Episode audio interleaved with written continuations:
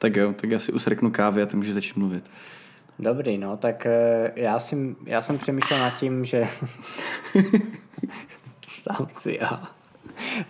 já. Já jsem přemýšlel nad tím, že dneska bychom se mohli pobavit o nějaké přípravě grafického projektu, zejména asi ve Figmě, nebo obecně asi mm, jak si připravit nějaké grafické podklady, nebo když ti přijde nějaká poptávka, tak jak s tím vůbec pracovat, eh, s tím, co si třeba od toho klienta vyžádat, nebo, nebo vlastně mm, jako obecně uh, nějaký ten proces a asi jak, jak k tomu přistoupit jako designer, vlastně jak si připravit ten file a případně ty všechny prvky, které k tomu budeš potřebovat, aby to tak nějak dohromady dávalo smysl. Mm-hmm. A asi se to bude hodně lišit, eh, nebo u mě se to hodně liší asi podle toho, jak je ten projekt velký a jaké očekávání od toho má ten klient, protože máš, je rozdíl, když třeba kreslím nějakou landing page, ke které přistupuju dost jako individuálně a unikátně, hmm. a nebo když mám třeba kreslit nějaký produkt, ať už je to mobilní apka nebo nějaký web nebo prostě něco, kde se očekává, že ten produkt bude používat hodně lidí a že ten produkt bude vypadat tak, jak vypadá, nebo se nějak bude komplexně v průběhu času měnit, ale bude fungovat třeba jako několik let, že jo, nebo roky prostě v té mm. podobě, v jaké je. A... No, um, my už jsme se dřív vlastně bavili o tom, že ty děláš často na projektech, které jsou takové jednorázovějšího stylu, to znamená, přijde ti prostě poptávka a ty musíš nějak zpracovat uh, tu myšlenku, grafické zadání většinou bývá od nuly až po desítku. A málo kdy se pravděpodobně dostaneš do té fáze, kdy potřebuješ si udělat nějaký vlastní brand manuál, a tím myslím, že se naše práce jako dost liší, protože, jak si řekl ten začátek toho projektu, a máš na stole nový projekt a teď jak začít, tak myslím si, že je dost odlišné to, jestli děláš pro nějakou větší firmu nebo jestli děláš projekt, který je v nějaké rodině, to znamená vychází z nějakého grafického základu, anebo jestli děláš něco úplně na zelené louce. A tím myslím, že se to bude dost lišit eh, ten přístup. A kdybych měl mluvit teď za sebe, tak poslední nové věci, které jsem dělal nebo jen aktualizoval, tak tím, že eh, produkty pod seznamem většinou eh, se snaží být v nějaké grafické rodině, tak my vycházíme z našeho design systému, interně mu říkáme SDS, to už jsem tady možná i zmiňoval. A tam vlastně, nechci říct, že jsme částečně svázaní, ale každopádně máme určené nějaké základní komponenty, které by měly být společné, takový jakýsi společný jako jmenovatel napříč všemi weby. A to je například nevím, hlavička, patička, snažíme se prostě dávat některým prvkům ani neúplně graficky stejný styl, ale minimálně jejich umístění. Hmm. To znamená třeba ta komponenta pro přihlášení, kde uživatel vidí prostě sebe sama, tu fotografii vpravo nahoře, tak se snažíme držet napříč weby, aby prostě uživatel viděl, jo, prostě tady jsem já, to jsem přihlášený. A to bude asi dost odlišné v okamžiku, kdy ty děláš nějakou práci pro koncového uživatele, který má jeden web pravděpodobně a třeba kdyby tam měl i nějaké přihlášení, teoreticky nějakou administraci, tak mu asi může být celkem jedno, jestli, jestli to přihlášení bude vpravo, vlevo, uprostřed nebo někde v patičce, protože pokud eh, ty své zákazníky na to naučí, tak to naučí na ten svůj jeden konkrétní web Jasně, a ale to je, spíš, to je spíš jako zastřešení už jako několika produktů nebo obecně mm. nějakého uživatelského návyku na x webech, že jo? to je dost jako i v českém prostředí si myslím dost unikátní mm, vlastně situace. Jo, no, unikátní, že... jako takový služby víc, akorát si to možná neuvědomím. Když ne, že, třeba ne, že neuvědomím, ale už jsou to tak velké produkty, které třeba mají právě interní tým designeru a tak mm, dále. Určitě. Ale když to vemu spíš z toho pohledu, eh, kdy, kdy připravuješ produkt jako jednotlivec, mm. tak já třeba se taky dostanu kolikrát k zakázce, kde se mi vyplatí si připravit menší či větší nějaký design guide nebo nějaké komponenty, se kterými pak budu pracovat. Ale jasně, A ty... ne, neuvažuji nad tím tak, že třeba bych chtěl uživatele na X webech učit to, že něco je někde umístěné. Tam Chápu. si myslím, že se spíš uh, orientuju po, pokud jde o ty weby, nebo asi i o apky, tak eh, spíš se orientuju podle nějakých obecných zvyklostí. Nemusí to být nutně no, v produktové řadě nějakého jo, jo. jednoho klienta, ale spíš se snažíš držet nějaké uživatelské použitelnosti napříč, napříč vším.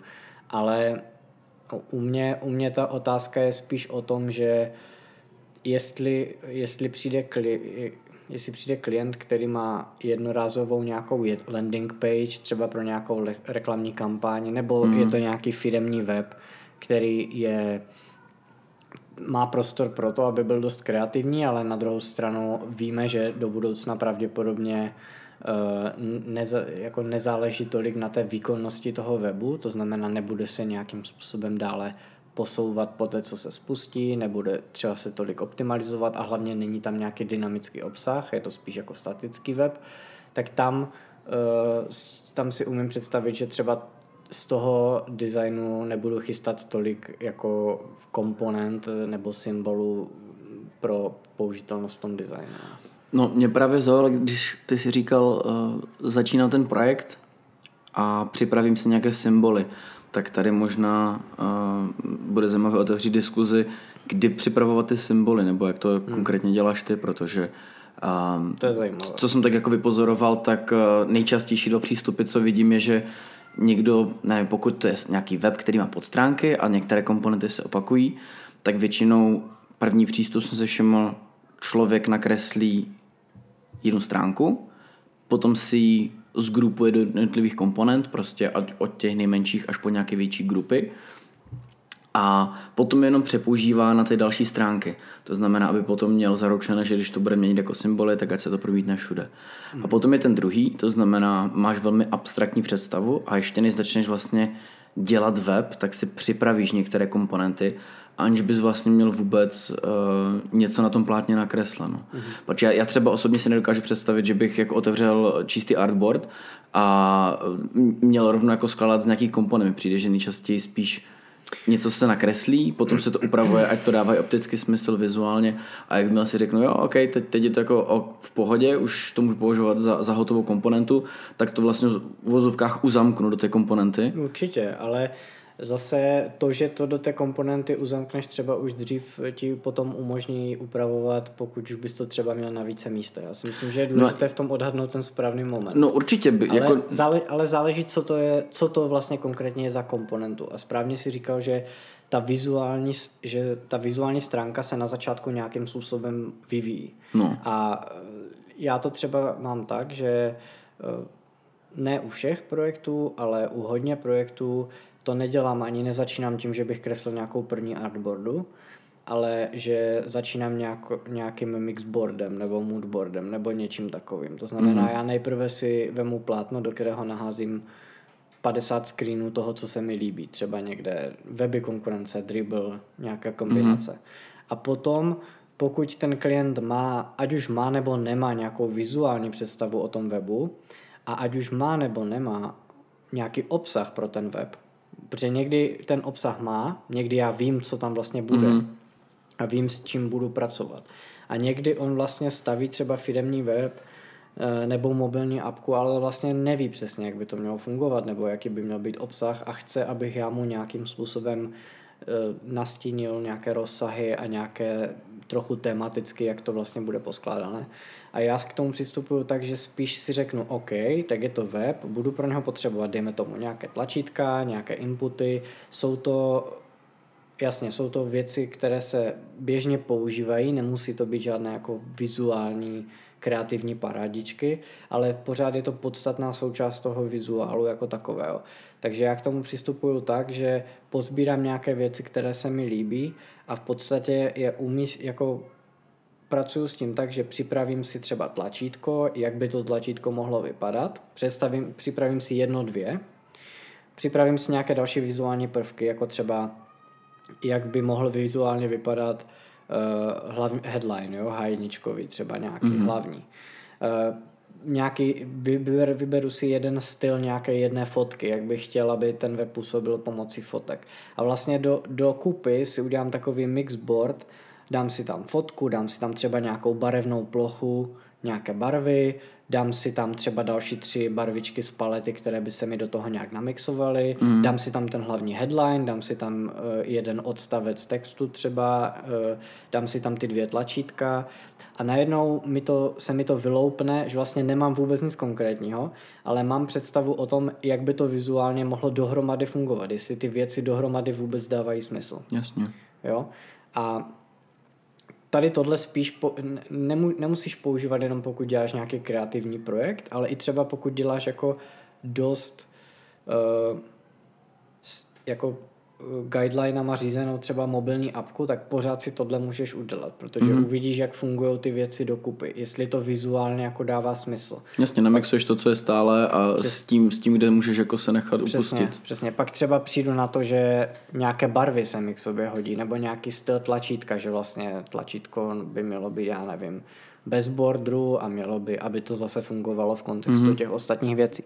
A záleží, kdo samozřejmě je i ten zadavatel. Pokud jsem s tím zadavatelem v pohodě a vím, že aspoň trochu rozumí těm věcem, o kterých se bavíme, tak za ním jsem schopný jít třeba i tady s tímhle. Ukázat mu, hele, tady jsem dal dokupy 10 prvků, jasně, nedává to vůbec jako kontextově smysl, ale vizuálně je to něco, co nějak harmonicky třeba vizuálně navazuje nějakou emoci v tobě, co by co by to vlastně, jak by to mohlo vypadat, t- ten produkt nebo ta stránka a tak dále. Takže pokud, a pokud s tím jdu a oni jsou s tím v pohodě, tak až pak třeba vizuálně, tím, že už mám i připravené nějaké ty prvky, které vím, že vizuálně dokupy nějak fungují, tak pak z toho nějakým způsobem poskládám uh, třeba už pracuji s nějakou obrazovkou nebo s nějakou stránkou uh, landing page nebo webu nebo něčeho. To znamená, tam už fakt se spíš soustředím na to, že ano, mám tady už nějakou představu o nějakém obsahu, nebo co ta obrazovka má dělat, nebo co na ní má být. A tam už jsem pak schopný se víc řídit tím, že tam potřebuji do toho dostat nějaké rozložení, kompozici a zjistím a tím si i ověřím, jestli ty vizuální prvky vlastně fungují tak dobře spolu v té mm-hmm. kompozici, v jaké já potřebuju. A pokud ne, tak tam jsem schopný ještě dělat nějaké, nějaké úpravy na tom. Jasně. Které se mi zase promítnou do toho symbolu jako takového. Ale třeba pokud jde, já nevím, o komponentu horního menu na webu, tak já jsem schopný si vlastně, vím, že to menu bude třeba vysoké, já nevím, 80 pixelů, takže jsem schopný si, a kreslím do artboardu 1440, tak jsem schopný si ten, tu komponentu už připravit, Jasně. i kdyby byla úplně čistá a vím, že v ní nějakým způsobem budu pracovat a jsem schopný mm. se v ní pohybovat. Jo? Takže to je otázka, jako, jak říkáš, kdy třeba, kdy třeba připravovat ty symboly a tak a vlastně vůbec do, do jaké podrobnosti je vlastně připravovat, jo? že máš uh, komponentu v komponentě v, v, v pěti úrovních, v pěti úrovních, k, poslední je třeba nějaká ikonka, že jo? Mm. a i to se ti kolikrát může hodit, ale záleží zase, jak je ten projekt uh, strukturovaný. Já třeba se snažím ne, to zase nepřekombinovat, abych se v tom nestratil. No hlavně potom, kdyby si chtěl upravit tu nejnižší komponentu, tak můžeš zapomenout, jak tu strukturu si sám vytvářel za nějakou dobu, kdy se třeba k tomu projektu vracíš a mm-hmm. proklikával by se jako hlouběji a hlouběji jako půl dne, což může být spíš kontraproduktivní časově. No jasně, no. Hmm. Takže a, a třeba když už mám nějaký moodboard nebo takhle, tak třeba si vytáhnu většinou si ve Figmě dělám nějakou záložku uh, stylu nebo něčeho takového, pak mm. mám mhm. ještě záložku komponent právě a v těch stylech tak tam krom nějakých barev mám třeba i písmo a to jsem dříve vůbec nedělal, nebo respektive nevnímám to úplně jako něco, uh, co by tam vizuálně nutně muselo doplňovat tu, ten file Figmy jako takový, ale třeba si tam vytáhnu všechny styly písma, které chci používat a krom teda toho, že je na, na uh, jako dám do Figmy jako takové, aby je tam viděl potom koder, tak třeba je tam i vizuálně vytáhnu, aby jsem já viděl vlastně, jak vlastně ty písma mají nějakou posloupnost, jak jo, se jo, tu strukturu. a tak dále. Jo. Ale kolikrát třeba řeším to, že vlastně velikost těch větších písem, třeba těch nadpisů A1, H2, H3, uh, upravuju potom, i když mám už více obrazovek nakreslených, protože mm-hmm. najednou zjistím třeba po, na páté obrazovce nebo na páté stránce webu, třeba kdy mi klient dodá nějaký delší text nebo něco, tak prostě zjistím, že mi to tam najednou vůbec nefunguje, jo, tak jak jsem si představoval a musím tam dělat nějaké ústupky a myslím si, že třeba i nastavit velikosti těch písem jako takových uh, je někdy dost těžké, že jaké, by, jaké by vlastně, jaká by vlastně měla být posloupnost třeba těch nadpis, jako těch větších uh, titulů a tak a to je jako potom třeba máš nějaké iOS styly, pokud bychom se bavili o nějaké mobilní apce mm-hmm. přímo pro iOS a tam je to úplně zase tam je to třeba jinak, jo, takže jak zase je pravda, že třeba iOS má možná až moc bohatou strukturu minimálně v rámci nadpisů, co si tak vybavuju. A barev. A barev taky. A Uh, nedávno mě třeba hodně překvapilo, že knihovna, kterou přímo sám Apple vydává pro, ještě pro Sketch, kterou jsem dřív používal, uh-huh. Takže úplně nekoreluje s tím, jako co je přímo v Xcode. Tak jsme měli takovou jako větší debatu uh, s vývojáři a zjistili jsme, že uh, ačkoliv jsem se, že mi to teda usnadní práci a jim hlavně taky, že jsem používal přímo ty, ty nativní věci, tak oni potom otevřeli Xcode a říkali, no my to tady nemáme. Já říkám, aha. Takže ne každý design systém uh, může být úplně prospěšný. Um, spíš mě z toho tvého vyprávění teď zaujala ta myšlenka toho, té přípravy uh, toho moodboardu a obecně jak ty přemýšlíš na začátku spíš s tím UI, mně přijde, že to UI pro mě je většinou taková ta třešinka, kde, kde se klidně rád peču nad deseti uh, pokusy a stejně potom všechny třeba vyhodím, hodím až jedenáctý. Hmm. Ale přijde mi, že nejčastěji se spíš peru jako s tím rozvržením samotným, aby to jich zdávalo smysl a vymýšlet tady tyhle věci, takže já třeba tím UI moodboardem úplně nezačínám. Tak samozřejmě, jako pokud jako tím UI moodboardem můžeš začít až tehdy třeba, když už na tom webu máš nějaké warframe, jo. No jasně, to, ale tak já jako... to neříkám, že to je první krok, který děláš, jo. Jo, ale tak ale... jako zase ne, ne každý projekt uh, má buď jako čas, finance, prostor dělat warframe, že jo. Je to ten, já si myslím, že to je ten první krok, který děláš, pokud chceš nabít nějakou vizuální představu. Jo, jo. Jako pokud jde o tu vizuální formu. A, a teď, je o, teď jde o to, uh, třeba jak je, jak je na ten projekt rozpočet a pokud je to třeba nějaká jedna landing page, kde, kde je nějaký, já nevím, pět částí, které jsou pod sebou nasekané a obsah, který k ním je, třeba trochu už určí i to, jak by vlastně šel kompozičně nějak zpracovat každá z těch sekcí, hmm.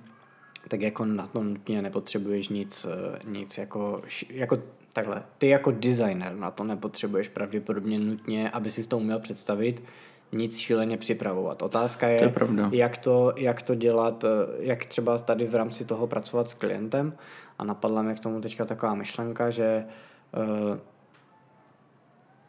ať už to jsou nějaké třeba firmy, se kterými spolupracuju, anebo i klienti jako jednotlivci, tak každý z nich má třeba tu představu o tom nějakou jinou. Někdo si to vůbec neumí představit, mm. někomu stačí nebo pomůže, dokáže to sám i třeba nakreslit průpiskou na papír. Někdo používá nástroje, jako je balzamik, nebo takové ty jednoduché jo, jo. sketchové, jako, nebo takové přípravné věci, které já úplně ze srdce nenávidím, upřímně. Protože mě vizuálně uráží. Tak já myslím, že zrovna o balzameku mi přijde, že to byl takový záměr. Jako. Mi to přijde úplně brutálně jako... No je to porno. Je to jako, brutálně, co, co si budem. Mi to přijde brutální odpad hlavně proto, protože to už ten klient rovnou mohl napsat do poznámek. Jako tam vizuálně, no, jako nevím, no. To, no zase ono podle většinou, mě záleží... Většinou průpiskou je, mám lepší výstupy než z toho balzamiku prostě. Asi, asi jo. Uh, možná, že ve výsledku kombinace obojího by nemusela být jako k zahození. Ono, jak ty si třeba mluvil o tom, že já nevím, máš nějakou landing page o, o pár modulech, tak eh, pokud už jich člověk nakreslil několik, tak většinou nepotřebuješ řešit nějak extra rozvržení a nepotřebuješ Warframe. A. a ono s tím asi hodně souvisí i samotné zadání. To je takové jako zprosté slovo, které je dost individuální, protože uh, zadání může nemůžeš podle mě definovat jako dobré obecně protože za ty zkušenosti jsem vypozoroval, že každého člověka chápeš individuálně jinak a to, co pro mě je velmi dobré zadání, by třeba pro tebe mohlo být jako nedostačující hmm. nebo naopak zbytečně přehnané, hmm. protože každý potřebuje něco pro tu práci, proto třeba i ty máš nějaký přístup k balzam jako podobným programům a oba máme zkušenost s tím, když jako ti přijde eh, grafický podklad a zadání Just Do It. No, a... no upřímně, mě, mě třeba jde o to, že já nepotřebuju primitivní vizualizaci v Balsamiku, mi úplně stačí a třeba takhle k tomu někdy přistupuju i já, abych třeba uchopil nějakým způsobem um, mobilní aplikaci třeba o 20 obrazovkách, mm-hmm. Tak mi by úplně stačilo, nebo já třeba bych k tomu i přistupoval tak, že mi úplně stačí si ve Figmě nebo ve FigJamu udělat 10 čtverečků, podle toho, kolik mám obrazovek, nebo i artboardu jako mobilní, jo? No. A do toho si jenom textem vepsat. Co tam Tady být? se odehrává tohle. Jo, jo. A dát šipku doprava. Jo. Tohle se stane, tady to potvrdím. A vlastně jako ten designer už samozřejmě potom kolikrát uh, bude vědět nebo odhadne, co na té stránce bude. No jasně, jo, ale to, co ty popisuješ, tak je principiálně to stejné, co ti jako poskytne ten náčrt i to průpisku nebo to, co dělal ten balzamek, jo. akorát v nějakém rámečku. Jo. A tady si musíš právě uvědomit, že ten zadavatel každý je taky dost individuální. Mm. Jsou třeba lidi, kteří nemají dostatečnou představivost, to znamená možná pro ně ten balzamek je zase super, že třeba oni si řeknou, jo, tady bude obrazovka, kde bude nějaké okno nastavující třeba, nevím, telefonní číslo, plácnu v nějakém profilu. A my si třeba v hlavě už představíme nějaký input, button, představíme si, že to je buď pop-up, nebo je to na stránce, nějaký křížek na zavření, představíme si, jestli to modal, jestli to tohle, tohle. A už, už v hlavě máme několik nápadů. A ne každý ten zadavatel ale je natolik, eh, jak to říct, nevidí všechny ty možnosti, a proto ty nástroje třeba jako balzamik můžou pomoct, vlastně nakopnout ho v tom, že mu ukáže ty, ty komponenty, z kterých by to třeba šlo složit a často, i když něco takového ti přistane na stůl, tak jako může mít tomu komentář, to je představa, jak to vidím, ale můžeš to dělat, jak chceš. Ale uh, souhlasím s tím, že někdy i čistě slovní zadání jako lepší. Mm, upřímně, já právě, já právě nechci, aby mě třeba ten, ta, tady takováhle eh, krom toho, že by mě taková forma mě kolikrát frustruje, tak mi přijde, že kolikrát je i hodně zavádějící, víš. Jako, že, že tě ovlivní hodně no, v tom? Že, že vlastně ten klient potom buď třeba se někteří i na to tak jako ulpí, že vlastně takhle by to mělo být, mm-hmm. anebo, anebo vlastně mi to třeba trochu mm, jako zamlží představivost v tom, že by to vlastně šlo řešit úplně jinak. Mi, mi stačí říct, hele, teď tady řešíme, já nevím, delivery aplikaci, půjde si objednat takhle a takhle, kupuje se tohle a tohle, hmm. jo, nevím prostě, jo. Víš, jakože Ono... Záleží, jako stačí mi ten hlavní case no. a potom si k tomu já vytvořím už hromadu otázek. Mhm. Dá se to je říct, pravda, jo? to je pravda. No. Mi, stačí, mi stačí, hlavní case je, že máš aplikaci, přes kterou si zavoláš odklízení sněhu na autě v zimě.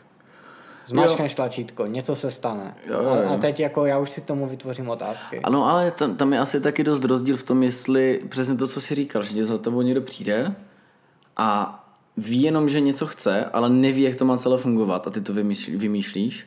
Versus ten přesně opačný extrém, někdo, kdo má kompletní představu a ideálně, protože už má naskoumáno strašně moc webových nebo i nativních aplikací, tak už úplně představuje ty komponenty, z kterých bych to mělo být složeno, jak to má ideálně vypadat, ale nedokáže to no, tu grafickou fázi. To se mi zase tak, asi zase tak často nestává, si myslím. Jako pokud, pokud máš i, pokud jako designer máš uchopit i to, jak, jak vlastně to bude fungovat, no tak si myslím, že tohle se mi zase tak moc neděje. Teda.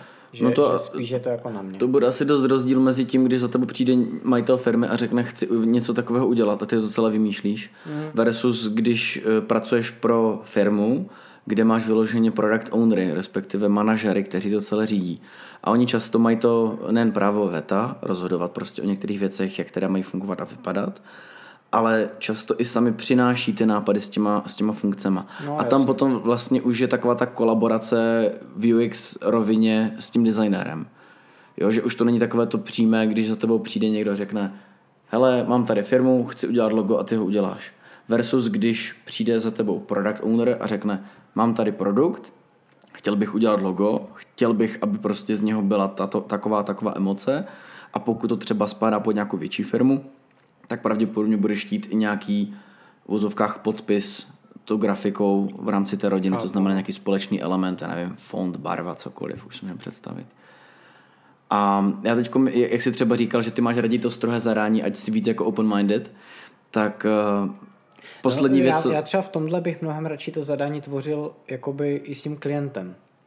No ano, a to, pro, to teď pro chci mě, říct. Pro mě je mnohem jednodušší mm, prostě si něco jenom tak rozčertnout, jak jsem říkal, do těch boxů, prostě jak to ten uživatel no. bude tohle a potom si, toho, potom si ho vzít na kol, nazdílet mu obrazovku a všechno mu to ukázat. Jakoby ty myšlenky, co jsou zatím nějaké ty pochody. Potom se z toho udělá třeba nějaký warframe, jakože už se tam doplní nějaké no. ty UI prvky.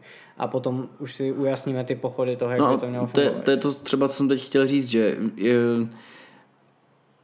možná se shodneme na tom, že když přijde, když začíná ten projekt, tak eh, je lepší být u toho eh, zdroje nebo u toho začátku, kdy máš myšlenku o pár větách a ideálně UI představu o jedné skříně, Jasně, než no. když ti přistane na stůl uh, 10 uh, exportů to, jako z balzamiku. Už od toho prvního kickoffu. Prostě. Yes. No. A já právě jsem chtěl jako uvést příklad, než mi do toho skočil, že uh, poslední věc, co jsem teď dělal, tak vlastně zadání byl jeden screenshot existující prostě jako web.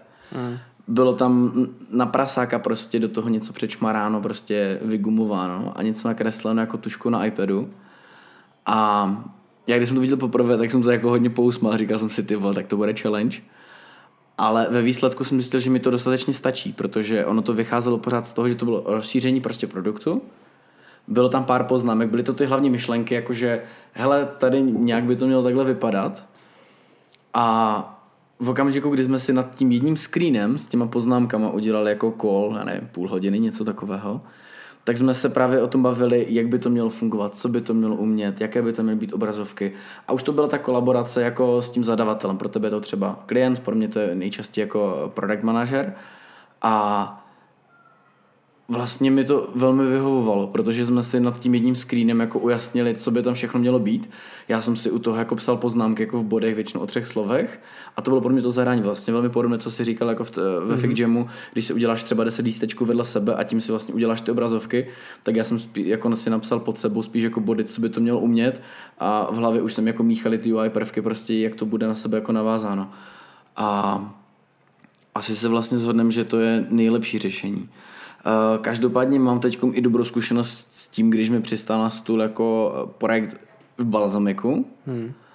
A kdyby mi přistál čistý, bez slov, jenom prostě nějaký warframe, tak by to bylo, troufám si říct, horší, než kdyby to byl velmi dlouhý e-mail se slovním zadáním. Ale vzhledem k tomu, že ke každé té skříně, která prostě byla velmi strohý warframe ale obsahovala jako všechny prvky, které by tam měly být, jako obsahově, nemyslím teď jako funkčně, hmm. tak tomu hlavně byly komentáře. Ještě by to mělo mít tohle. Mělo by to udělat Jasně, tohle. Ale... A prostě bylo tam, bylo to vlastně kombinace. Bylo to kdyby screen, kde byly jenom ty prvky uh, vyloženě vypsané, co Chápu, tam má být. Bylo, tam, bylo to velmi strohé nadřeň, což mi přijde, že vlastně hodně odpovídá na, na tu tvoji potřebu, jak jsi říkal, že nechceš být ovlivňován hmm. tím Warframem. Což vlastně často, často zjišťuju taky, jako, že... Já, já mám u takových těch komentářů nebo i třeba těch textových dlouhých e-mailů mám prostě problém s tím, že často, nebo kolikrát se mi stalo, že tu věc ten člověk popíše tak, jak jí zrovna, tak nějak ho to napadne. Mm. A třeba to úplně nedomyslí nebo něco a najednou, když já si to přečtu, tak za prvé buď si to jde vyložit třemi různými způsoby, jo. anebo, anebo si z toho e-mailu musím vyselektovat 10 bodů, na které se stejně musím ještě jako sahodlouze doptat, protože třeba buď jsem je vůbec nepochopil, a nebo, nebo jsou ne, jako ne, nekonkrétní, nebo prostě úplně já, jako já jsem si představil, jak ti pošle klient ten dlouhý e-mail, kterým strávil jako tři večery a tři noci a chtěl ti popsat to zarání a teď ty si ten přečteš, to rozespalí po ránu. A, a já mu napíšu, a, to nechápu, pojďme si zavolat. No já jsem to chtěl zkrátit na what the fuck, jako že bys mu odpověděl. ne, ale to, to se stává, že jo? Jako, jo. No, to, no, to asi jo. Hele, a pojďme se ještě vrátit trochu k tomu, jako z pohledu grafika, když už teda máš nějakou poptávku, přišel ti nějaký projekt, máš nějaký jako obsah, anebo ho třeba nemáš a máš ho vymyslet, tak vlastně jak si třeba ve Figmě nebo ve Sketchi vůbec jako podle rozsahu toho projektu, jak, jako co si připravit třeba na, na ten na ten file jako takový, na tu práci, mm-hmm. k té flow. Jako, protože dřív, jako dřív jsem pracoval i tak, že pokud jsem řešil nějakou landing page nebo malý web, tak jsem ze stylu a takových věcí komponent neřešil vůbec nic. Mm-hmm. Jo, pokud, prostě kreslíš pokud jsem, pokud jsem měl nějaké plátno, nějaký web, třeba landing, landing page nějakou, kde jsem si uměl pro to tlačítko sáhnout přímo na tom landru, to znamená, jsem se jenom naduplikoval třeba víckrát, mm-hmm. tak jsem vlastně jako vůbec neřešil žádné styly, byl jsem takový dost volnomyšlenkářský v tomhle, řekněme, jo. Jo, jako tvoje, eh, tvoje poloviční pixely, ty jsou celkem legendární, ale... A to, to byly doby ještě hodně, hodně, hodně dávno. Jo, to ještě byly pradávné časy kreslení ve Photoshopu. Každopádně jasně, prostě teďka, teďka si umím představit, že máš nějaký, když dělám nějaký web o pár stránkách, tak stejně vždycky tu záložku komponenty a záložku styly mám. Mm-hmm. Do záložky styly si většinou dám barvy a písmo, mm-hmm. to znamená písmo v sadě. Já to mám většinou jedné hromadě. Jakože... Já, to mám, já to mám zvlášť, mám většinou písmo od H1 po H7, dvě tlačítka, ale na, na to nepotřebuješ věci. mít jako vyloženě page. To v okamžiku, kdy uděláš, vytvoříš z toho styl, tak to nemusíš mít nikdy vypsané. Já vím, ale já to tam tak vypsané prostě mám a mám tam vypsané i barvy. No jasně, ono to potom může, to, může ta page pak... sloužit jako vyloženě uh, jako takový grafický manuál i pro toho kodera. Jo, ti to, mm. no však jasně, takhle to beru. Jo, a ti to pak můžu ukázat. A ty, ty barvy tam zase je otázka, jak k tomu přistupovat. Někdo dělá třeba barvy s nějakou průhledností, Eh, k čemu se poslední dobou v něk, jako třeba v mobilních apkách docela přikládá, přikláním, ale třeba na webu většinou pracuji jako s pevnýma barvama, dá se říct. No, no uh, vím, že na, na tohle téma jsme měli velkou debatu i s designerem u nás a řešili jsme, uh, jak tomu přistupovat, když se teď aktualizoval nedávno uh, náš design systém interní. A Vím, že třeba Apple hodně ve svém, eh, ve svém design systému pracuje s propustností. To je, a... to je právě strašně zvláštní, protože mám ve Figmě nějaký No, Pravděpodobně neoficiální. No, to bude určitě neoficiální, protože oficiální jako knihovna pro Figmu vůbec není, tam jsou jen komunitní. Právě, že pro Sketch byla a já jsem na to, na to no, koukal. ale právě, že ani v tom Sketchi mi přišlo, že on tam má 11 odstínů z černé do bílé. No. Nebo kolik. A není tam propustnost. A třeba i pro dark mode a světlý mode má dvě barvy a v podstatě všechny tady ty věci a potom ještě k šedým odstínům má vždycky tu barvu jako která má být určená pro light mode a dark mode. Jo, jo, jo, Proto je taky tak jednoduché pro hodně vývojářů switchnout. Pokud mají dobře nastavené barvy v té aplikaci, tak je mm-hmm. pro mhm. ně relativně jednoduché switchnout do dark mode. No to je, uh, to je to, co jsem vlastně říkal na začátku. Jak, jak jsme řešili nedávno s vývojáři, že pokud používáš systémové barvy v Xcode, to mm-hmm. znamená použiješ tu paletu, která přímo je tím vývojářům nabízena, tak automaticky k ním je varianta jak light, tak dark. A já jsem celou dobu jako žil v domění, že to stejné právě mám i ve sketchi tehdy. Ale nebylo to tak. Mm-hmm. Každopádně mě třeba překvapilo, eh, já nevím, já mám takovou zvláštní uchylku, že většinou, jak kreslíme většinu v 8 pixelovém gridu, no, tak eh, buď používám násobky 8, anebo násobky 5 či 10. A, a, a co používáš na iPhoneovém displeji 375 pixelů? Tam akorát trpím a chci brečet. Ale co se týče... co se týče... Jsem tě dostal. Jo, brutálně. Ale jako se týče třeba té propustnosti, tak já vím, že jsem si třeba detechnul některé ty komponenty od Apple z té knihovny. A tam třeba bylo propustnost 67% a já, ty vole, kdy vzali jako takovouhle barvu. Já úplně vidím, jak oni si tam vzali a vypsali, vykreslili si vedle sebe prostě 100 obřích pláten, každé po jednom procentu a potom se všichni ožrali a ukázali prstem prostě na jedno. Všichni ukázali na to, kde byla 67, řekli si, jo, tohle naše propustnost. A jako tam byly úplně, já, já jsem neskoumal, nebo nenašel jsem hlavně zdroj, proč takhle jako Apple třeba nad tím přemýšlel. A kde to třeba používají? Já vlastně si Linky. Třeba představ si list, jak máš v nastavení, tak většinou to bývá nějaká černá, jo, chápu, respektive chápu. Apple má nádech modré. To jsem se taky snažil dohledat a nepřišel jsem na to, proč Apple v iOSu používá nádechy do modra. Mm-hmm. Buď neumím googlit, anebo ty zdroje prostě nikde nejsou, nebo Apple to tají, netuším. A pokud to někdo ví, tak mi napište, protože mě to pořád jako zajímá ale oni mají prostě nějaký nádech, třeba ty linky, co jsou, já nevím, máš uh, light mode a teď si představ tu bíle, bílou pozadí, což mimochodem taky není čistá bílá, tak oni tam mají ty linky, co ti udělou v nastavení ty jednotlivé řádky. No. A to je nějaká šedo-modro-černá, To jo, protože oni, která oni, má opacity. oni tuším mají pak, že jo, ještě v těch barvách v tom systému jako oni tam mají, oni tam mají tu sadu, tu sadu opozitních šedých barev, vždycky je světla tmavá, Jo. já nevím, Grey 5, Grey 6 a tak dále. Ale potom tam mají ještě speciální barvy právě, mm-hmm. nějaké, já ne, teď nevím, jak se, jak, oni jsou nějak pojmenované trochu jinak, jo. Musel bych se podívat. A, a právě tam je, já nevím, pět nebo šest možná dalších druhů vlastně jako šedek, které se na první pohled by lajkovi zdály jako úplně stejné jako mm-hmm. ty v té sadě. No a oni se jinak chovají právě třeba na různém pozadí. Aha. A já vím, že mně se třeba líbilo, že mají předvybrané, nebo měli předpřipravené v tom sketchi hry eh, komponenty přímo pro barevné plochy, kde byla barva, propustnost, třeba blur na pozadí, typicky toolbar nebo header v iOS aplikacích, tak rovnou to bylo jako nastavené, jaký tam má být blur prostě a všechny tady tyhle ty věci. Třeba i přistupovali trochu odlišně tím, jak se dělají ty linky, které oddělují uh, header a footer. Že já nevím, často se buď používá, že se nakreslíš jednu pixelovou linku, kterou tam jako hodíš dohromady do nějaké grupy, nebo co mě třeba úplně brutálně vytáčí, nebo nenašel jsem to, jak udělat třeba border na objektu jenom z jedné strany. To prostě ani Sketch, ani Figma to podle mě doteďka neumí a jestli jo, tak jsem jenom brutálně slepý. Já si myslím, že ne. No. A, a to mě třeba úplně neskutečně jako sere, protože když se podíváš do CSS, tak jako jakýkoliv web už strašně mnoho let umí prostě ti udělat linku na kterékoliv straně, kde potřebuješ. Hmm. Za oblení si prostě můžeš hrát ve Sketchi a ve Figmě už prostě několik let, ale takovéhle primitivní věci ne. A nedávno, pár dní zpátky to je, jsme takovouhle blbost vlastně řešili v týmu, kde jsem říkal, kluci, když uvidíte nějaké jináčí číslo, než je násobek 4 či 8 v rámci toho gridu, tak mě buď seřvěte, anebo to sami fixněte podle svého vědomí a jenom mi dejte vědět a já to jako zreviduju.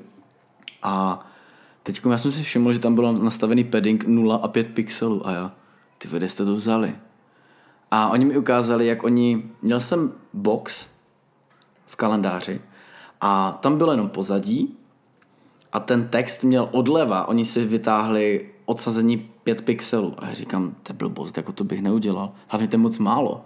Jako na ten text, to by jako bylo, špatně by se to četlo. Tak já jsem si otevřel ten zdroják a zjistil jsem, že já tam vlevo mám totiž 3 pixelovou jako linku, která kdyby propojuje ten den v tom kalendáři. A ona byla border. A ona právě nebyla jako border, protože nejde nastavit jako border. To znamená, oni místo toho, ten text byl zarovnaný 8 pixelů od kraje, Počkej, toho, ale- ten border byl vnitřní. Jo, tak jo. Jo, a oni právě Že uh, linku borderu uděláš, že jo? Jako na jedné straně jenom? Ne, jako linku. No jasně. Bavíme se o lince. Ano, ale já říkám, že byla na jedné straně jsem měl, jo. A oni vzali, a tím, že měl 3 pixely uvnitř, ale samotné to písmo mělo 8 pixelů, kdyby odsazení od toho kraje. Ale tím, že tam byla ta 3 pixelová linka, tak oni si vzali těch 5 pixelů od té linky, takže oni vzali No, vlastně, box, že oni si to manuálně změřili. Přesně tak.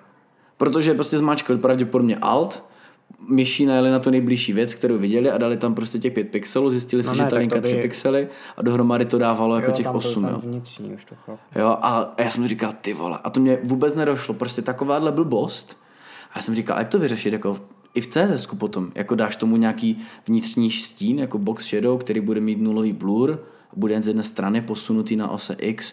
A já jsem úplně nad tím přemýšlel takhle technicky. Já jsem si říkal, ty vole, nad tím nechceš. Ani jako designer, ani jako vývojář vlastně na tady těma jako kravinama přemýšlet. Hmm.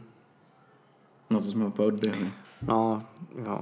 Ale jsem Ne, se víš, naštval přijde- něčím, nad čím by ostatním Amerikou. mi přijde, že i z pohledu designera uh, jako ti designéři eh, nebo jako obecně my všichni bychom nad těma produktama měli přemýšlet co ne, nejjednodušeji, protože podle mě vizuálně nestojí za to si tam komplikovat ať, ať už ty práci, nebo potom tam třeba vizuálně nemusí vypadat úplně dobře, když tam vymýšlíš nějaké šílenosti, takže jako já jsem takový, jako neříkám, že úplně minimalista nějaký, ale Jakože by mi na webu stačil černý Arialový headline, ale, ale jako nepotřebuješ tam někdy vymýšlet, jako pokud, pokud ta věc eh, nějak jako je samonosná a slouží tomu a vizuálně to kon, nějak kontextově dává smysl. Ale zpátky ještě k těm, k té přípravě toho, toho failu, jako takového grafického. Já mám pořád hlavně tu myšlenku, jak si říkal třeba s tím headrem, jak si dával ten příklad, no máš prostě šířku nějakého desktopu Uh, vím, že bude vysoký 80 pixelů a můžu si dělat klidně dopředu komponentu, kterou už budu používat.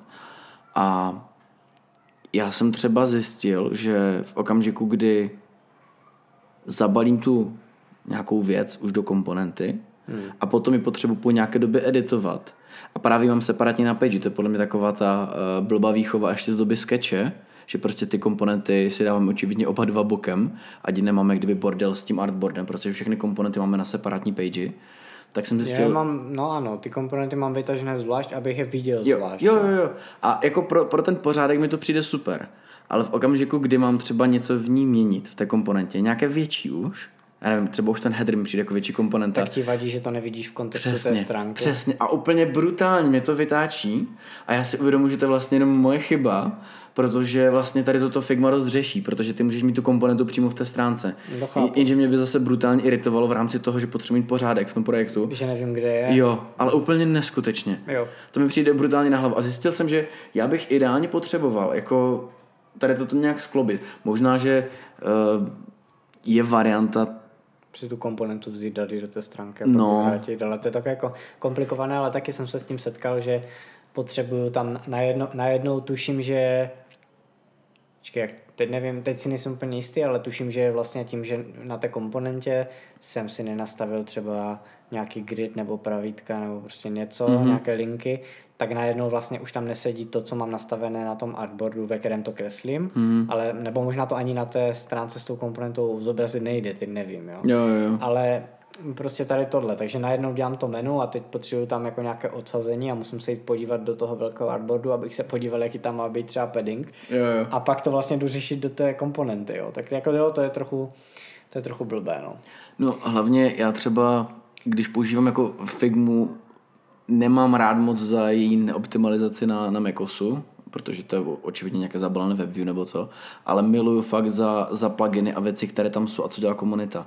Jako Sketch jsme používali poměrně dlouho, mi přijde, ale ta Figma, ty věci, které tam jsou, některé ty pluginy, mi přijde, že posouvají uh, tu optimalizaci práce úplně nejnačí level. A teď, jak si třeba říkal, úprava, hromadná úprava třeba nevím, fontu, tak já často používám takové ty zkrátky, jako že select same width a teď si vybereš stejnou vrstvu s nějaký, nějakou vlastností, se stejnou barvou, se stejným fontem a tak dál.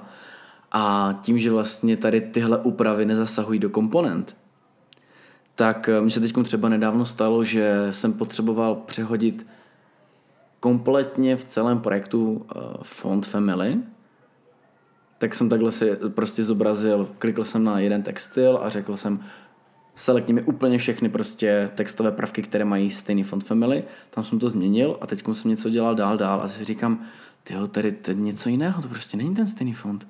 A potom se podíval, že to je komponenta, tak tu zanořím se do symbolu a zjistím, že to samozřejmě neovlivňuje ty komponenty, že? A jdeš úplně to stejné, otevřeš ty komponenty a tam vlastně tu práci duplikuješ. Jako je pravda, že tady takovouhle věc zase neděláš nějak často. To jo, ale vůbec. zase kdyby, kdybys měl nastavené právě ty styly toho písma, tak stačí, když ho upravíš v těch stylech, ne? To je pravda, ale to jsem neměl. Aha, no tak to jsem neměl, nebo respektive já jsem přecházel, že jsem neměl to je, definované. To je třeba věc, kterou, kterou, za kterou jsem byl už párkrát rád, protože třeba jsem dělal nějaký web a za, zadavatel řekl, no a ukažte mi ještě, jak by tady ty stránky vypadaly v tomhle fontu. Vypadaly s nějakým jiným fontem. Jo, jo, jo. A najednou pro mě zase byl to trochu byl to trochu oříšek, protože kdybych změnil jakoby styly v tom filu, tak bych musel by se mi to změnilo zase všude, že jo? To můžeš to naduplikovat na, pro přesně, demo. Přesně, tak, jasně, takhle jsem to nakonec udělal, ale jako třeba co já nemám No, teď už jsme trochu odbočili od těch, od těch, eh, na té stránce těch eh, komponent tam potom pracuji třeba ale i s takovýma věcma, ne úplně menu jako takové, ale třeba tam mám ty inputy, nějaký checkbox, nějaké prostě radio buttony nebo nějaký switcher nebo něco takového a nějaké všechny věci, které potřebuju nějak jako třeba do budoucna by se mi mohlo hodit, že bych je nějak ovlivnil. Mm. Jo? Nebo třeba ten footer, který vím, že bude úplně všude stejný, to menu taky Jasně, no. není, zas, to menu si taky musíš nějak připravit, protože tam máš třeba nějaké aktivní stavy a tak, nebo navba, na, nějaký tab bar, navbar a takové věci v mobilní apce a tak, že jo. A tam toho potřebuješ dost, tam už můžeš využít asi i nějaké UI toho systému. Ale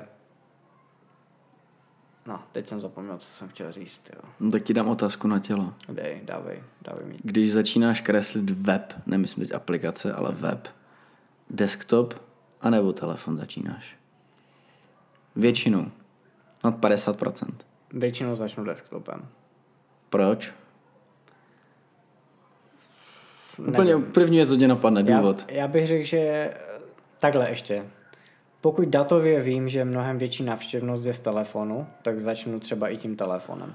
Ale z pohledu, Uh, to- respo, z pohledu responsivity eh, mi přijde, když hovno padá ze zhora dolů, to znamená, když mám velký vid té stránky a potom to nějakým způsobem zeštihluju. Mm-hmm. Protože na tom telefonu to dokážu optimalizovat, i když už mám nějak vizuální naladění té stránky. To platí ale spíš o obsahové stránce.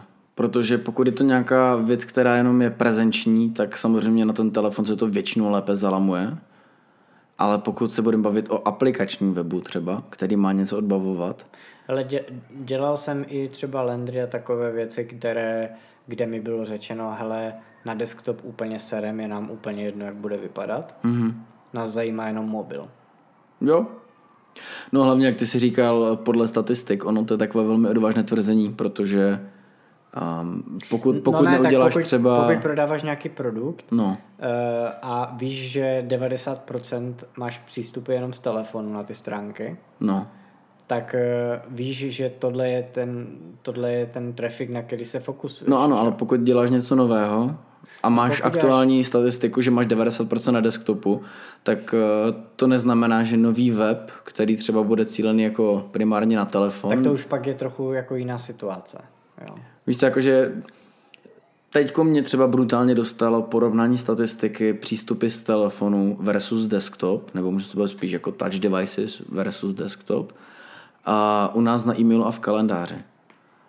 A brutálně mě překvapilo, kolik lidí přistupuje jako na náš webový kalendář jako z telefonu. Bylo to velmi vysoké číslo. Hmm. Což jako e-mail očividně pořád lidi dost zpracovávají jako z toho počítače. Že vím, že jsme i před nějakou dobou zjišťovali ty scénáře a use case, jako proč, jak lidi používají to na telefonu, pro které situace na desktopu, protože, já nevím, plácnu, pokud se budeme bavit o e-shopu Amazonu, tak pravděpodobně budeš nakupovat úplně stejně na desktopu a na, na telefonu, pokud se budeme bavit, že si chceš koupit, nevím, domů ventilátor. K tomu mám myšlenku, protože jsem to teď nedávno řešil, takové podobné téma, a to je to, že můžou být i nějaké trošku víc heavy služby, a takové jako třeba trochu nějak, jako si, situace může nastat, kdy ten uživatel třeba na tom telefonu má trochu jiný case než na tom desktopu, přitom jde, Ano, o, stejný, ano. jde o stejný web, jo. Takže ty třeba na tom telefonu dokážeš optimalizovat trochu lépe jiné věci, protože víš, že ten uživatel třeba na ten web jde s nějakým záměrem mm-hmm. a potom tu konkrétní akci třeba dokončí na tom desktopu. To znamená, já jako uživatel konzumuju obsah nebo vybírám něco nebo hledám něco na tom mm-hmm. telefonu, ale potom třeba, když to chci objednat nebo poptat nebo prostě cokoliv, tak třeba si to Dopřeješ luxus toho desktopu. Přesně, takže si to třeba přesdílím do počítače nebo si to otevřu v Chromu v počítači a prohlídnu si ty fotky na velkém displeji. že? Já si myslím, že přesně tady tenhle ten problém, nebo problém, use case toho, že uživatelé něco jiného odbavují na telefonu a něco jiného na desktopu, v některých případech, neříkám, že vždy, tak podle mě řešil už před pár lety Apple v době, kdy řešil kontinuum, prostě přestup mezi zařízeními, to znamená, mám otevřené něco v Safari na iPhoneu mm. a vyskočí ti ta ikona na tom Macu a ty na tom Macu klikneš na to a pokračuješ na tom Macu a úplně stejně naopak. A myslím si, že už tady přesně tenhle ten problém museli řešit před lety, jinak by tady tuhle tu funkci pravděpodobně ani nezačali řešit. No jasně, no. A přesně to, co ty si popsal, já velmi často mě něco zaujme na telefonu, tam to dělám a štve mě, že obrázky si nemůžu zobrazit ve větším a nechce se mi to dávat na Apple TV. Nebo chci se raději podívat na něco komfortně a pro mě se lépe otvírají nové taby pomocí Command T, než jako na tom iPhoneu prostě jde ťapat a na to plusko a otevírat a psát to na té malé klávesnici. Takže jako velmi častý use case, že fakt mě něco zaujme na telefonu, přehodím si to buď airdropem nebo jenom kliknutím na iPad nebo respektive spíš na Maca a tam pokračuju jako na tom desktopu. Hmm. Jo, já souhlasím. A, Abych to vzal konkrétně na ten A příklad. taky na tom, tele, na tom desktopu třeba, když děláš, když vybíráš třeba nějaký, jako, nějakou službu nebo něco, No. tak je pro tebe mnohem komfortnější si otevřít jako x tabů a srovnat si to Jo, jo, vedle jo. sebe, než třeba na tom telefonu, jo. I když to taky není nereálné, že jo, dneska, ale No tak nereálné. To, já třeba pořád mi přijde takové neohrabané si dávat uh, dvakrát Safari vedle sebe i na iPadu. Přijde mi to takové, jako, Mm, a jako Nevím, já s tím nemám problém, ale třeba ještě mi napadl jeden case a to je ten, že, uh, že třeba nabízíš nějakou službu nebo produkt nebo cokoliv a tak jde o to, z jakého zařízení budou ti uživatelé přistupovat třeba z reklamy. Protože Mhm. jsem se kolik, hodněkrát v poslední době jsem se podivoval a setkal s tím, že třeba firma si udělá reklamu na Instagramu, na storíčku, třeba ve storičku, kterou z 99% otevřeš na telefonu. kterou otevřeš právě, otevřeš ji na tom telefonu, no a když ten web není třeba i, jsem se setkal, že vůbec není optimalizovaný pro mobil, tak vlastně jsou to úplně vyhozené prachy. Hmm. Protože tam neuděláš nic na tom. Jako ten předpoklad, že to někdo otevře na desktopovém stories je velmi asi minimální. Jo. Jako nevidím do statistik, Takže, ale... jsem se set, takže jsem se setkal tako, takhle jako takhle jako s takovými věcmi a přijde mi to dost, dost zajímavé. No. No od, od, jakého, od jaké velikosti projektu si myslíš, že ty jako designer bys měl řešit nějakou udržitelnost z pohledu těch komponent? Kdyby se měl víc zamýšlet nad tím, že potřebuješ mít každou ikonku jako symbol, každou, každý prvek jako symbol, protože asi takový ten case, co jsem říkal, kreslím jeden lender, umím si proto někam sáhnout, tak tam třeba já ani doteď třeba styly písma ještě řeším, protože hmm. vím, že potřebuju to třeba změnit na deseti hmm. stránkách, takže tam už se mi to prostě třeba nechce řešit a třeba i napříč responsivitou a tak.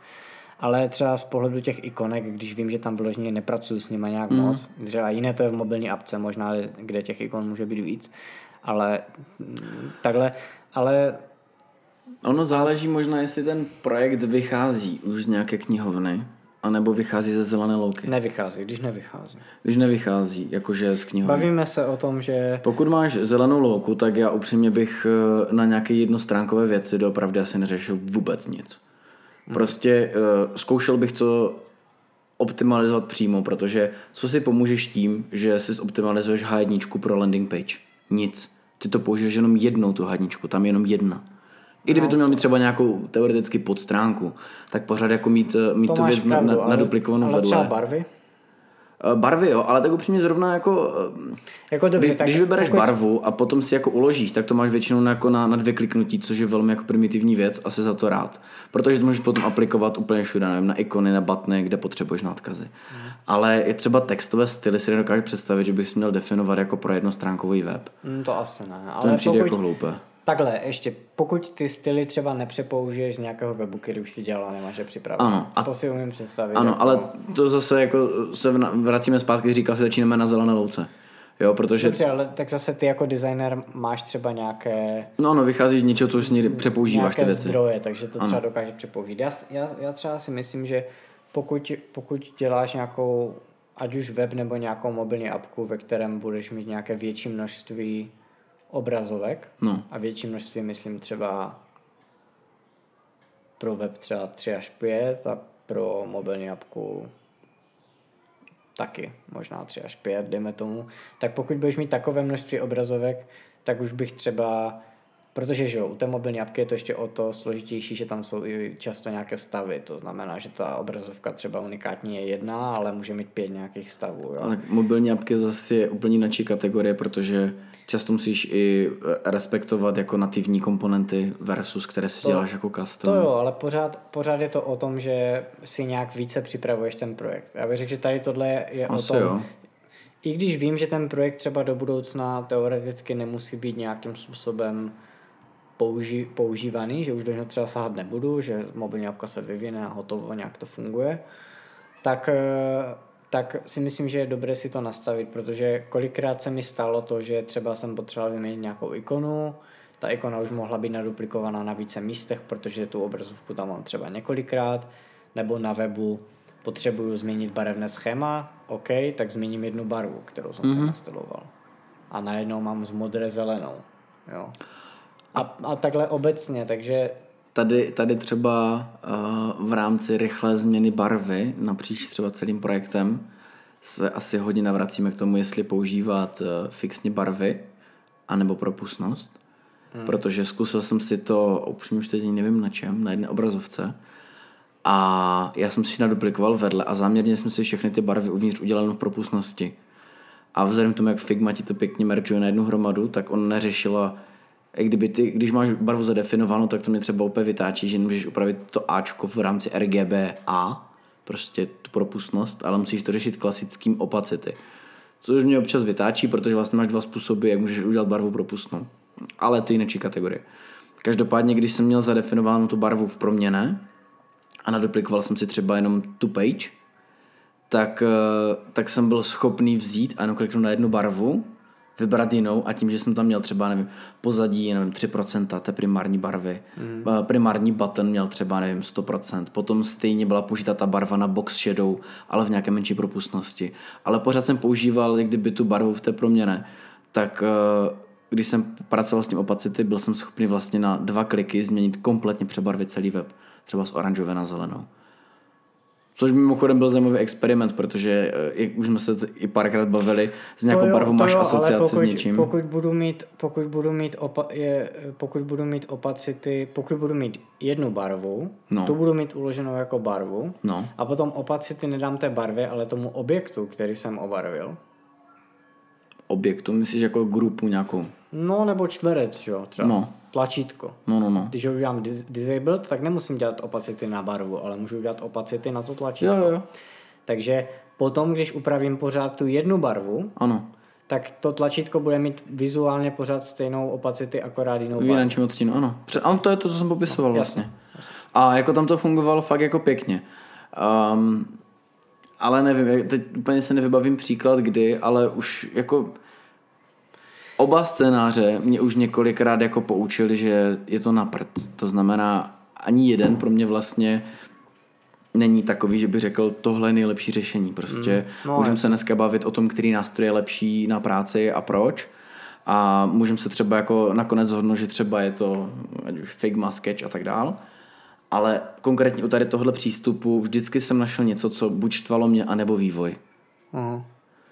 Uh, mimochodem, uh, ještě v rámci té opacity, jak jsme se bavili i u, u té iOS knihovny, tak tam třeba bylo hodně pěkné pozorovat, když, když jsem měl screenu udělanou pro Light Mode, jakože tím jsem začínal, potom jsem si ji naduplikoval a jenom jsem ty hodnoty přehodil v rámci té knihovny Light na Dark. Hmm. A tam šlo právě pěkně vidět, jak s tím pracují a věci, které jsem si tam dělal custom, tak vlastně byly, že tak řeknu, rozbité, i když jsem dal jen inverzně barvy protože úplně neseděli. A e, je pravda, že ani jako Apple to nemá definované, že má přesně opačnou barvu jako inverzní, že třeba no, jasně, tady tenhle no. černá je přesně bílá, no, je to zase třeba nějaký odstín A to už šedé. vyladěné to už je jo, jo, jo, jo, přesně tak. Chápu, no. Já, já ještě přemýšlím nad tím, jako, kdy jako designerovi se bych jako řešil u takových větších webů, a nebo i těch mobilních, no u mobilních apek se přiznám, že asi úplně ne. Možná nějaké komponenty, jako třeba když ve výpisu mám nějakou složitější kartičku, nebo já nevím, že tam je fotka, nadpis, hmm. nějaké i tlačítko nebo ikonka nebo prostě něco, tak tam to si třeba jako komponentu udělám, jo, abych to mohl duplikovat pod sebou a potom nemusel výpis uprav, jako upravovat, hmm. ale tohle.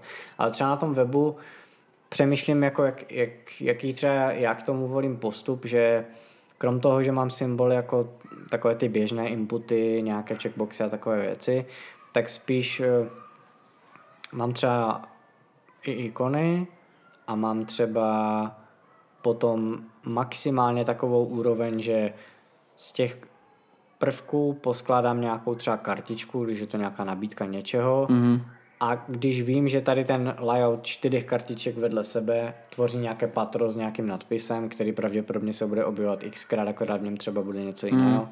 tak to si udělám jako komponentu, jako to patro. Mm. Ale to je tak, jako bych řekl, ty, dejme tomu, tři, čtyři elementární úrovně jsou pro mě mak, jako asi maximum. Jakože nepouštím se do nějakých šílených atomic designů poskladaných ze 150 různých Ne, ne, jako, mě, mě, to třeba nevyhovuje. Já v okamžiku, kdy jsem třeba přistoupil k prvnímu projektu, kde jsem pokračoval a ten takhle byl založený, tak uh, vlastně ta nejvyšší komponenta byla skoro téměř celá stránka.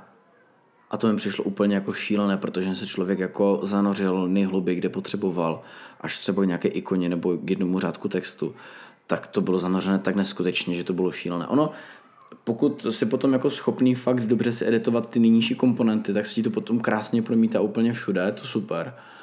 Ale je, No mi z tohohle jsi... pohledu přijde šílené, že pokud si v té firmě nevytáhneš ty komponenty zvlášť, tak, nemáš tak, už, je v životě, tak už je v životě nenajdeš. No to je další věc, přesně tak. Chápeš, protože ty kdybys měl celou stránku a na té stránce by bylo všechno komponenta, mm. ta, ta master komponenta, tak vlastně nevím, no to by mi přišlo úplně, úplně crazy. No hlavně jako ty jsi tady opakovaně se snažil nadhodit, jestli existuje nějaká hranice, kdy si řekneš, jo, jdu dělat symboly a ne seru na to.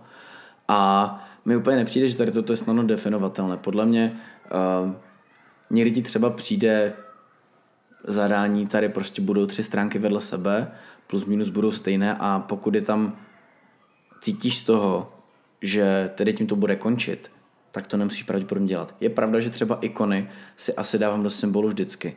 A dávám si je třeba do symbolu, protože se mi s nimi lépe pracuje, protože si je uzavřu do nějakého čtverce. Hmm. Jo, typicky... Já, dělám to stejně. Jo. A dřív jsem třeba dělal to, že jsem si na pozadí dal uh, nějaký čtverec, kterému jsem vypl barvu, nebo jsem prostě jako schoval visibility, zgrupoval jsem to s tou ikonou jako takovou a potom jsem pracoval s tím, že to je čtverec a roztahoval se to jako příjemně v 8 pixelovém gridu. Do jak velkého čtverce děláš ikony? 24? Jo. Já taky. Jako to je asi základ, teď jsme řešili právě optimalizaci to, uh, ikonové sady. Mi to přijde optimální velikost pro třeba mobilní apky, které často dělám a tak, takže to jako základ mám 24. No. Jo. Uh, z té asi vycházíme často, konkrétně třeba e-mail, kalendář. Uh, to už jsou aplikace, když si, nebo obecně. Přišel jsem na to, že když máš aplikace, kde potřebuješ nadspat poměrně dost věcí na stránku, tak ta 16 pixelová sada je super. Ono totiž, dám příklad, když máš 24 pixelovou sadu a máš ty ikony třeba kreslené dvoupixelově hmm. a potom je zmenšíš na, na 16 pixelů jako fakt jako SVG je zmenšíš třeba jenom v kódu, tak je to hůř čitelné. A lepší, když ty ikony jsou překreslené na tu menší sadu. Hmm. Um, to stejně potom platí i u 32, ale tu úplně sporadicky jako používám. Ale když máš právě nějaké pokročilé aplikace, nebo spíš jako hodně nahuštěné, nahuštěnou jako aplikaci funkcema, uh, tak je problém, že ta 24 pixelová ikona potřebuje kolem sebe dost white spaceu. Potřebuje mít kolem sebe poměrně dost prostoru. A dám ti příklad. Představ si jeden řádek a potřebuješ na stránku jinak spad 100. V okamžiku, kdy máš 14 pixelový font, nějaký prostě průměrný text, a vedle bys měl obří ikonu, která má 24 pixelů, tak aby prostě nebylo všechno kolem ní na ní nalepené, tak ji potřebuješ dát jako prostor minimálně 8, spíš 16 pixelů na všechny strany, aby to nepůsobilo nalepeně. Hmm. A to si nemůžeš dovolit, pokud potřebuješ na nějaký prostor na to view v tom prohlížeči, což se budeme bavit no třeba no tak, u notebooku jasně, na 600 pixelů. Ještě, ještě jako takhle máš dvě věci. Ještě krom teda nějakého paddingu kolem toho 24 pixelového no. objektu máš ještě pravděpodobně vnitřní. nějaký vnitřní Jasně. volný prostor, ve kterém ta ikona nějakým způsobem funguje a to už pak zase záleží, odkud ta ikona je a jak je připravená a tak dále. Že? Jo, jo. Um, já třeba u 16 sady jsem rád pracoval s tím, když zrovna u té 16 byly od okraje po okraj protože jak už ty ikony jsou poměrně dost malé, to už je hodně málo. Tak, eh, tak jsem rád pracoval s tím, že já budu si sám určovat eh, ten prostor kolem ní. U té 24 třeba, co máme naší sadu ikon, tak myslím, že nejčastěji mají velikost 20 pixelů. Jo, asi souhlasím. No, 16, když už, i když byla od kraje do kraje, tak jsem jednou použil v desktopové apce a vůbec jsem s tím ve výsledku vlastně nebyl spokojený. Jakože, Záleží na co? No, ale jako filovalo mi to malé. Na ano, to, že no. to byla desktopová apka a třeba když máš velký displej, jasně, je to krásná využitelnost toho prostoru a tak, ale prostě na to, aby to byl jako uh, použitelný interakční prvek, třeba i samostatně, mm, tak už mi to přišlo. To by, to by nic nebrání udělat celý ten prostor kolem té ikony klikací i na desktopu, i na touchi. Hmm, to a to je třeba jako finta, kterou používáme na e-mailu. To je fakt, ale... Jo, máme, máme třeba 16 pixelový, já nevím, checkbox, ale kolem něj je tuším 8-pixelový prostor, mm. na který když klikneš, tak pořád je klikací. To znamená reálně ten Uh, checkbox má sice 16 no, pixelů jako ikona, ale to... Touch Area 32. No, myslím, že na Androidu má být Touch Area 48, ne dokonce, nebo něco takového. To, to, bavíme, to se, bavíme se o responsivu, ne aplikaci. No však já vím, ale jenom říkám, jako, že, že každý, každý standard to má zase jinak třeba. Jo, to je ale ne, nemusíš to do, jako nutně dodržet. Teď nedávno byl článek, kde to my jsme zmenšovali tu velikost hmm. pro Touch Area, ale to asi... Jo, tak na tom Androidu mi to přišlo šílené. Jako... Ono, uh, jako pokud se budeme bavit třeba o jakékoliv administraci, CRM systémy, co, cokoliv, co si představíš, tak uh, je pain pracovat s velkými ikonama. Hmm. A to je pravda. To vím, že když se začal třeba u nás řešit první SDS, tak pracoval s velkými stín, jako byl fakt štědrek prostoru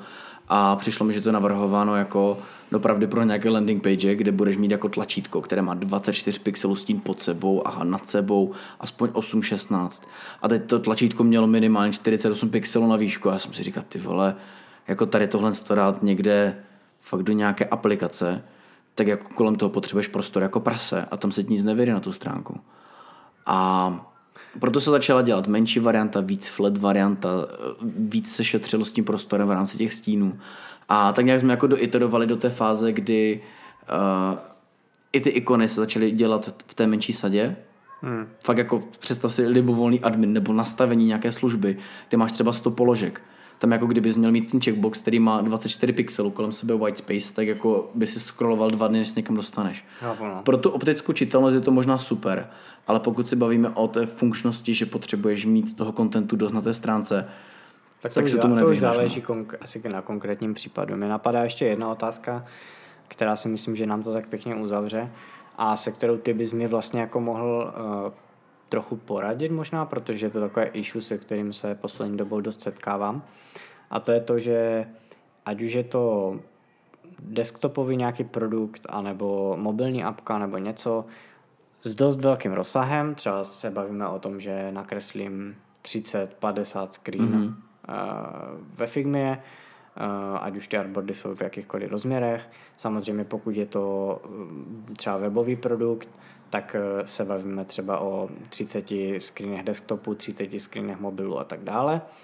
Tak eh, jakým způsobem bys přistupoval k tomu, že nějakým způsobem uzavřu etapu přípravy toho produktu nebo té mobilní apky, Potom třeba proběhne nějaké kolo používání té apky, nějaké testování, nebo například máme nějaké data, nebo k něčemu se dojde mm-hmm. po mhm. nějaké době a najednou se začnou vlastně mm, jako začne třeba buď ten zákazník nebo i já jako designer potom z toho produktu začnu mít pocit, že bychom začali dělat nějaké úpravy.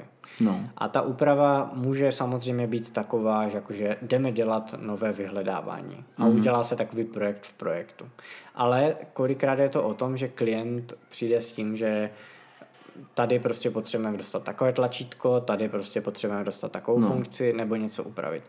Jakým způsobem bys, když máš připravené teda komponenty a máš to všechno pěkně udělané, ten projekt, tak se setkávám zase s tím, že kolikrát nechci hmatat do těch věcí, které už jsem nějakým způsobem uzavřel, mm. protože bych do nich zasáhnul a vlastně najednou už se to pro některé, třeba i pro vývojáře, i pro, pro projektové manažery a tak dále, se to může stávat nepřehledným. Vlastně, co nového jsem tam udělal nebo se ne, neudělalo a tak dále.